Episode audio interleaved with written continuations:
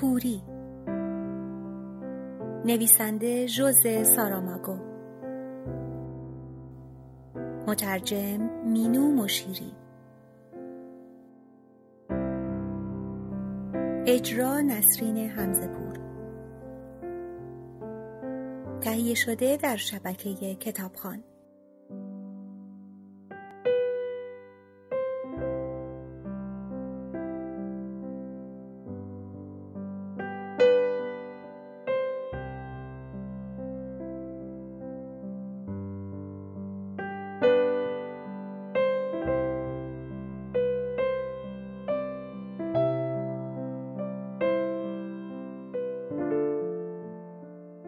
مردها دم در منتظر بودند.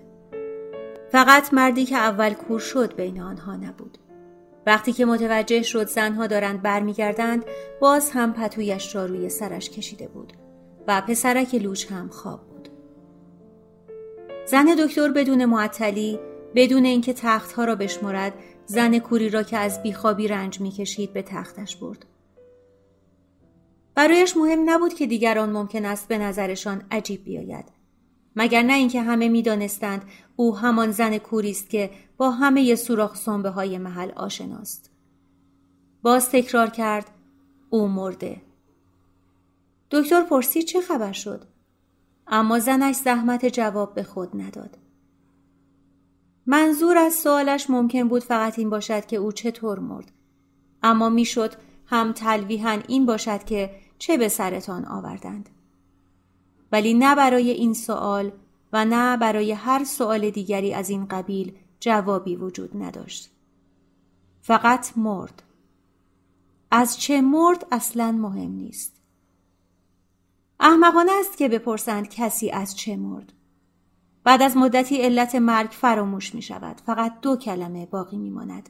او مرد. و ما حالا دیگر با آن وقتی که از اینجا رفتیم خیلی فرق داریم. حرفهایی را که ممکن بود بزنیم دیگر نمی توانیم به زبان بیاوریم. و اما بقیه نگفتنی است. فقط همین را می شود گفت. زن دکتر گفت برو غذا بیاور. شانس، سرنوشت، بخت، تقدیر یا هر اسم با مسمای دیگری برای آنچه که این همه اسم دارد ریشخند محض است. چه چیز امکان داشت به ما بفهماند که چرا دقیقا باید شوهران دو نفر از زنها به نمایندگی از طرف بخش انتخاب شوند و بروند غذا بیاورند؟ آن هم در حالی که هیچ کس نمی توانست تصور کند بهای غذا همان چیزی است که همکنون پرداخت شده. می‌شد مردهای دیگری به جای آنها انتخاب شوند. مردهای بی همسر مردهای آزاد که مجبور به دفاع از حرمت زناشویی نباشند. اما حالا باید این دو نفر انتخاب شوند که یقینا در آن لحظه اصلا نمی‌خواستند ننگ دست دراز کردن پیش عرازل فاسدی را تحمل کنند که همسرانشان را بی سیرت کرده بودند. هر کس دلش بخواهد می‌تواند برود اما من نمی‌روم. این را مردی که اول کور شد گفت. با تمام قوتی که در یک تصمیم قاطعانه نهفته بود. دکتر گفت من می‌روم. پیرمردی که چشم بند سیاه داشت گفت من هم با شما میآیم. غذای زیادی نخواهد بود اما به شما بگویم که نسبتا سنگین است. هنوز آنقدر قوت دارم که وزن نانی را که می‌خورم تحمل کنم. باری که همیشه سنگین تر است نان دیگران است. من حق شکایت ندارم. باری که دیگران تحمل می کنند غذای مرا تأمین می کند. بهتر است به جای تجسم گفتگوی آنها که حالا دیگر مسئله است گذشته و تمام شده طرفین این گفتگو را مجسم کنیم. رو در روی یکدیگر قرار دارند انگار می توانند یکدیگر را ببینند که البته در این مورد امری است محال.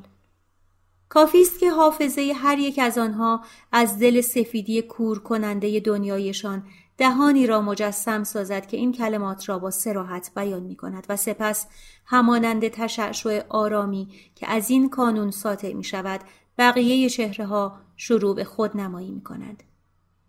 یکیشان پیر است. دیگری شندان پیر نیست. و هر کس را که هنوز به این طریق بتواند ببیند واقعا نمی‌توان کور خواند. وقتی که راه افتادند که بروند و مزد ننگ را وصول کنند. در همان حال که مردی که اول کور شد با خشمی ساختگی اعتراض می کرد زن دکتر به بقیه زنها گفت همینجا بمانید. الان برمیگردم. می‌دانست چه می‌خواهد اما نمی‌دانست می‌تواند پیدایش کند یا نه. سطل یا همچو چیزی را لازم داشت که به درد کارش بخورد. می‌خواست آن را از آب پر کند. حتی اگر بوی گند بدهد حتی اگر کثیف باشد. می‌خواست جنازه زنی را که از بیخوابی رنج می‌برد بشوید. می‌خواست خون او و اسپرم دیگران را پاک کند تا او را پاک و تطهیر شده به خاک بسپارد. البته اگر در این تیمارستانی که در آن زندگی می کنیم صحبت از پاکی بدن معنا و مفهومی داشته باشد چون می‌دانیم که پاکی و تطهیر روح از دسترس همه بیرون است. در نهارخوری مردهای کور روی میزهای غذا دراز کشیده بودند. از شیر یکی از ظرفشویی های پر از زباله رشته باریکی از آب سرازیر بود. زن دکتر در جستجوی سطل یا لگن اطرافش را از نظر گذراند اما چیزی که به درد کارش بخورد پیدا نکرد. حضور او یکی از مردهای کور را نگران کرد. پرسید کیه؟ زن جوابی نداد. می‌دانست که کسی او را به خوشی نخواهد پذیرفت. می‌دانست که هیچ کس نخواهد گفت آب می‌خواهی؟ بردار. اگر می‌خواهی جنازه زنی را بشویی هر قدر می‌خواهی آب بردار. روی زمین کیسه های پلاستیکی پراکنده بود. از این کیسه ها برای حمل و نقل غذا استفاده می‌شد. بعضیشان بزرگ بود. با خود گفت حتما پاره هستند. بعد فکر کرد اگر دو سه تا از کیسه ها را توی هم کند آب زیادی هدر نخواهد رفت. به سرعت دست به کار شد. مردهای کور از روی میزها پایین آمده بودند و میپرسیدند کیه و وقتی که صدای جاری شدن آب را شنیدند بیشتر ترسیدند. به سمت آب راه افتادند. زن دکتر کنار رفت و میزی را که سر راهشان سر داد تا نتوانند نزدیک شوند. آن وقت کیسهش را برداشت. جریان آب آهسته بود. در نهایت درماندگی با شیر آب زور ورزی می کرد. آن وقت آب انگار که از زندان خلاص شده باشد فواره زد. به همه جا پاشید و سر تا پای او را خیس کرد. مردهای کور ترسیدند و خود را عقب کشیدند. فکر کردند حتما لوله ای ترکیده و وقتی که سیل آب به پایشان رسید مطمئن تر شدند. نمی‌دانستند غریبه ای که به آنجا آمده بود باعث سرازیر شدن آب شده و اتفاقا زن هم فهمیده بود که نمی‌تواند بار به آن سنگینی را با دست حمل کند. کیسه را گره زد و روی دوشش انداخت و با تمام توان فرار کرد. وقتی که دکتر و پیرمردی که چشم بند سیاه داشت با غذا وارد بخش شدند آنها را ندیدند. نتوانستند هفت زن برهنه و جنازه زنی را که از بیخوابی رنج می برد ببینند که پاکتر از تمام عمرش روی تخت دراز کشیده است و زن دیگری یکی یکی همراهانش را و سپس خودش را می شوید. روز چهارم عرازل دوباره پیداشان شد. آمده بودند از زنان بخش دو بهای غذایشان را مطالبه کنند. اما لحظه ای هم در بخش یک ایستادند تا ببینند آیا زنهای این بخش بعد از ماجرای آن شب به حال طبیعی برگشتند یا نه. یکیشان لب و لوچه خود را لیسید و فریاد زد شب مرکه ای بود بله جناب بعدیگری تایید کرد که آن هفتا به اندازه چهارده نفر میارزیدند. البته یکیشان آنقدرها مالی نبود. اما توی آن هنگامه کی حواسش به این چیزها بود؟ از آن سر بخش زن دکتر گفت حالا دیگر هفت نفر نیستیم. یکی از عرازل با خنده پرسید کسی تان زده به چاک؟ نزده به چاک مرده. اه مرده شور برده. پس دفعه دیگر کارتان سختتر می شود زن دکتر گفت چیزی هم از دست ندادیم او که آنقدرها مالی نبود پیک ها حیرت کردند. نمی‌دانستند چه واکنشی نشان بدهند. حرفی که شنیده بودند خیلی در نظرشان زشت بود. در آستانه در ایستاده بودند و مردد دست و پا می زدند. مثل عروسک کوکی تکان تکان می خوردند و زن دکتر نگاهشان می کرد. آنها را شناخته بود. هر سهشان به او تجاوز کرده بودند. بالاخره یکی از آنها با اسایش چند تقه به زمین زد و گفت برویم. تق تق اسایشان و فریادهای بروید کنار بروید کنار ماییم در طول راه رو محو شد و بعد سکوت بود و صداهایی مبهم. به زنهای بخش دو دستور داده می‌شد خودشان را برای بعد از شام آماده کنند. باز هم صدای تق تق اسا شنیده شد. بروید کنار بروید کنار سایه سه مرد کور از آستانه درگذشت و رفتند. زن دکتر که برای پسرک لوچ قصه تعریف می کرد دستش را بالا برد و بی سر و صدا قیچی را از گل میخ برداشت. به پسرک گفت بقیه داستان رو بعدا برای تعریف می کنم. در بخش هیچ کس از اون نپرسیده بود چرا با چنان تحقیری از زن کوری که از بیخوابی رنج می برد صحبت کرده است. اندکی بعد کفشهایش را درآورد و رفت تا به شوهرش اطمینان خاطر بدهد.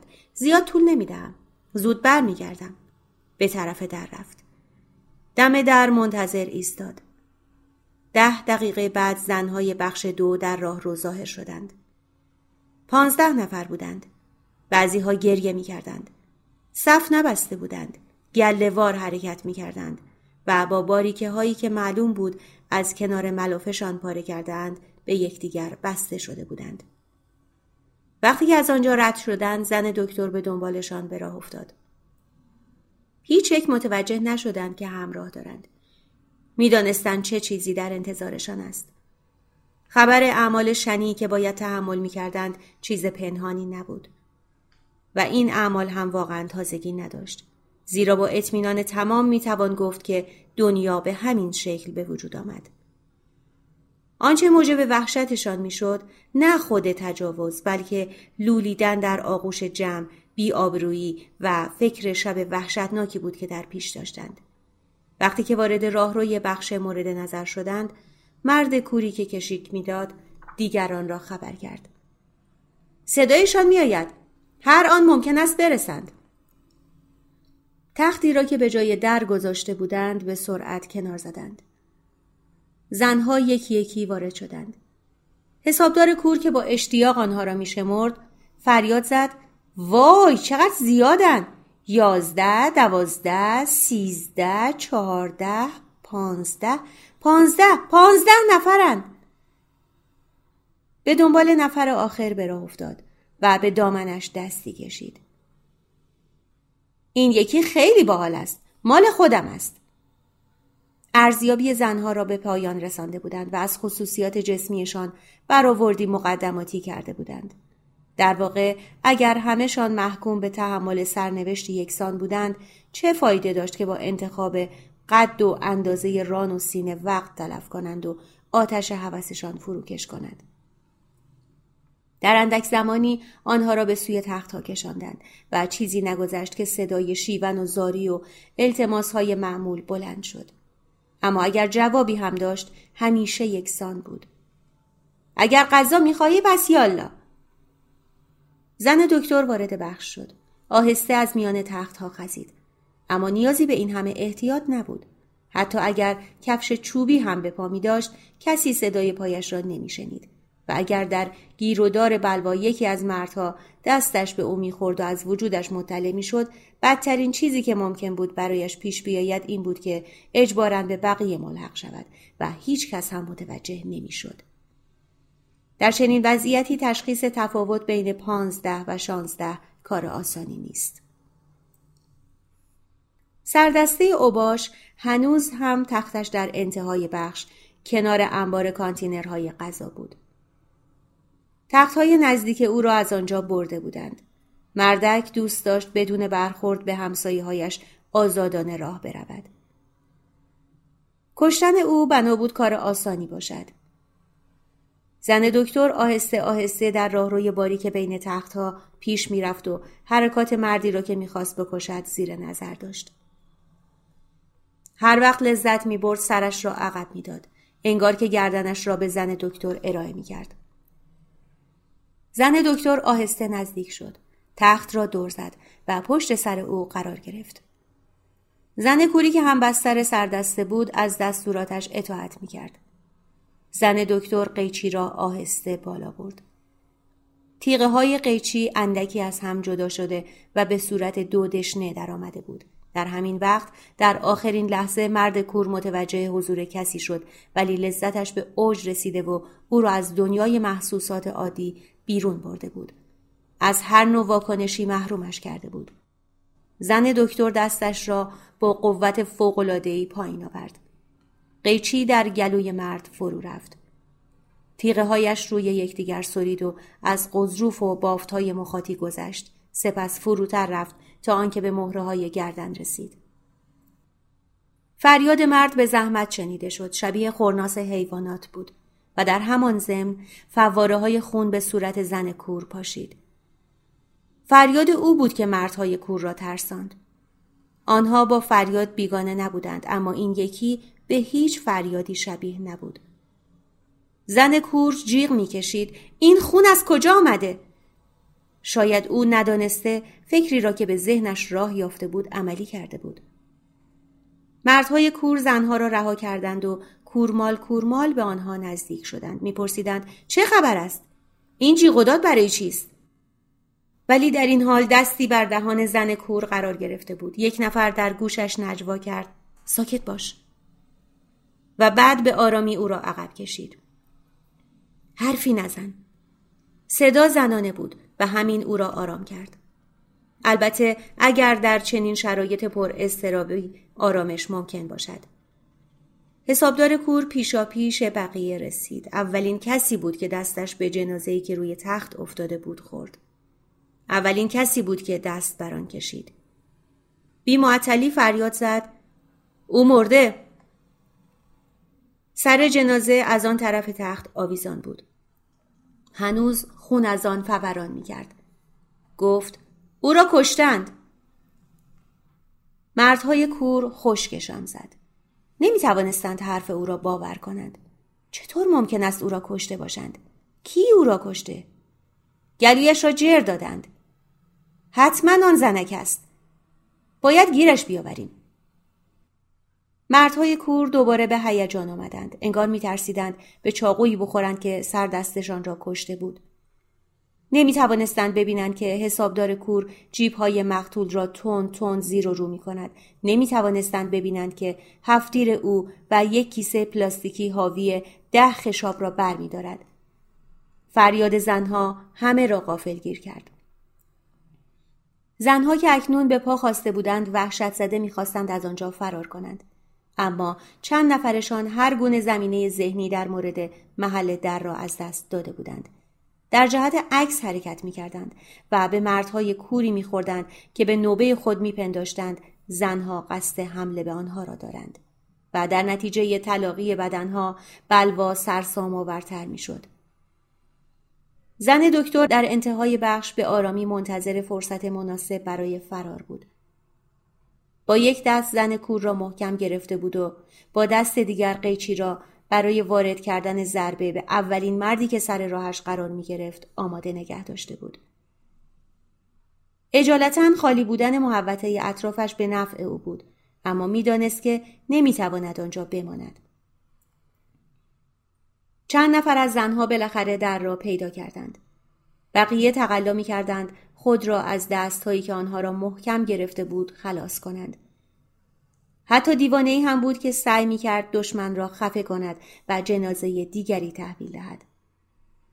حسابدار کور آمرانه خطاب به افرادش فریاد کشید آرام باشید خونسردیتان را حفظ کنید ما توی کار را در میآوریم و برای آنکه دستورش قاطع تر باشد یک تیر هوایی شلیک کرد نتیجه درست خلاف انتظار او شد اوباش کور وقتی که متوجه شدند هفت تیر در دست کس دیگری است و رئیس جدیدی خواهند داشت قافلگیر شدند و دست از کشمکش با زنها برداشتند و تلاش برای غلبه بر آنها را رها کردند.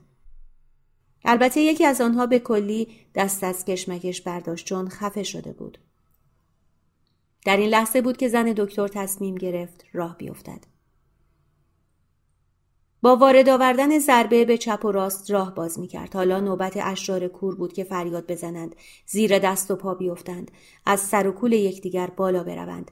هر کس که آنجا بود و چشم داشت و می توانست ببیند متوجه می شد که بلوای قبلی در مقایسه با این یک شوخی بیش نبود.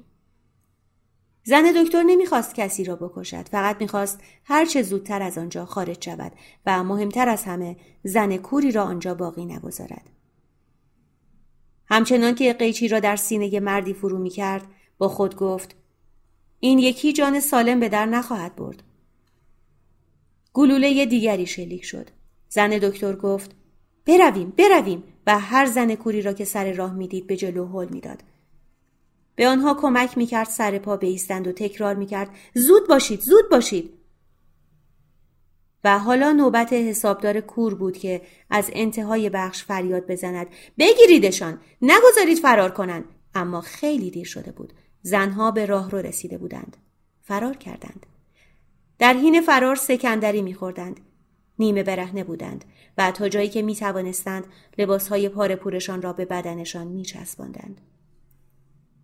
زن دکتر در ورودی بخش ایستاد و با خشم فریاد زد.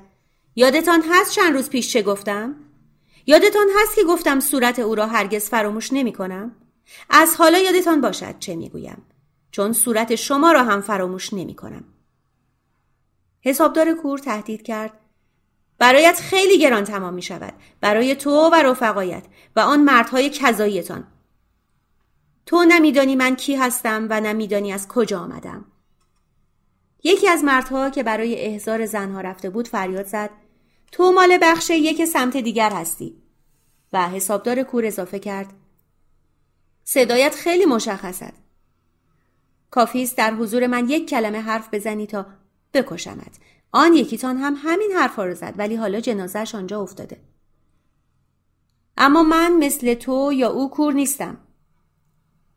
وقتی شما بیشرف ها کور شدید من با همه زیر و بم اینجا آشنا بودم. تو از کوری من چیزی نمیدانی. تو کور نیستی. نمی‌توانی مرا گول بزنی. شاید من از همه کورتر باشم. من آدم کشتم. و اگر مجبور شوم باز هم می‌کشم. اما اول از گرسنگی میمیری. از حالا به بعد دیگر از غذا خبری نیست. حتی اگر همه تان بیایید و خودتان را دو دستی تقدیم کنید. هر یک روزی که به ما غذا ندهید یکی از مردهای اینجا به محض اینکه پایش را بیرون بگذارد کشته می شود نمی توانید قصر در بروید. اوهو البته که می توانیم از حالا به بعد ما خودمان غذا را تحویل می گیریم شما هم هرچه اینجا جمع کرده اید زهر مار کنید. پتیاره. زنهای پتیاره نه مردند و نه زن فقط پتیارند و حالا می‌دانید که مفت نمیارزند. حسابدار کور که از خشم دیوانه شده بود به سوی در شلیک کرد. گلوله سفیرکشان از کنار سر مردهای کور گذشت و بی آنکه به کسی اصابت کند در دیوار راه رو نشست. زن دکتر گفت تیرت خطا رفت. حالا خوب حواست باشد. اگر گلوله هایت تمام شود خیلی ها هستند که دلشان می‌خواهد رئیس شوند.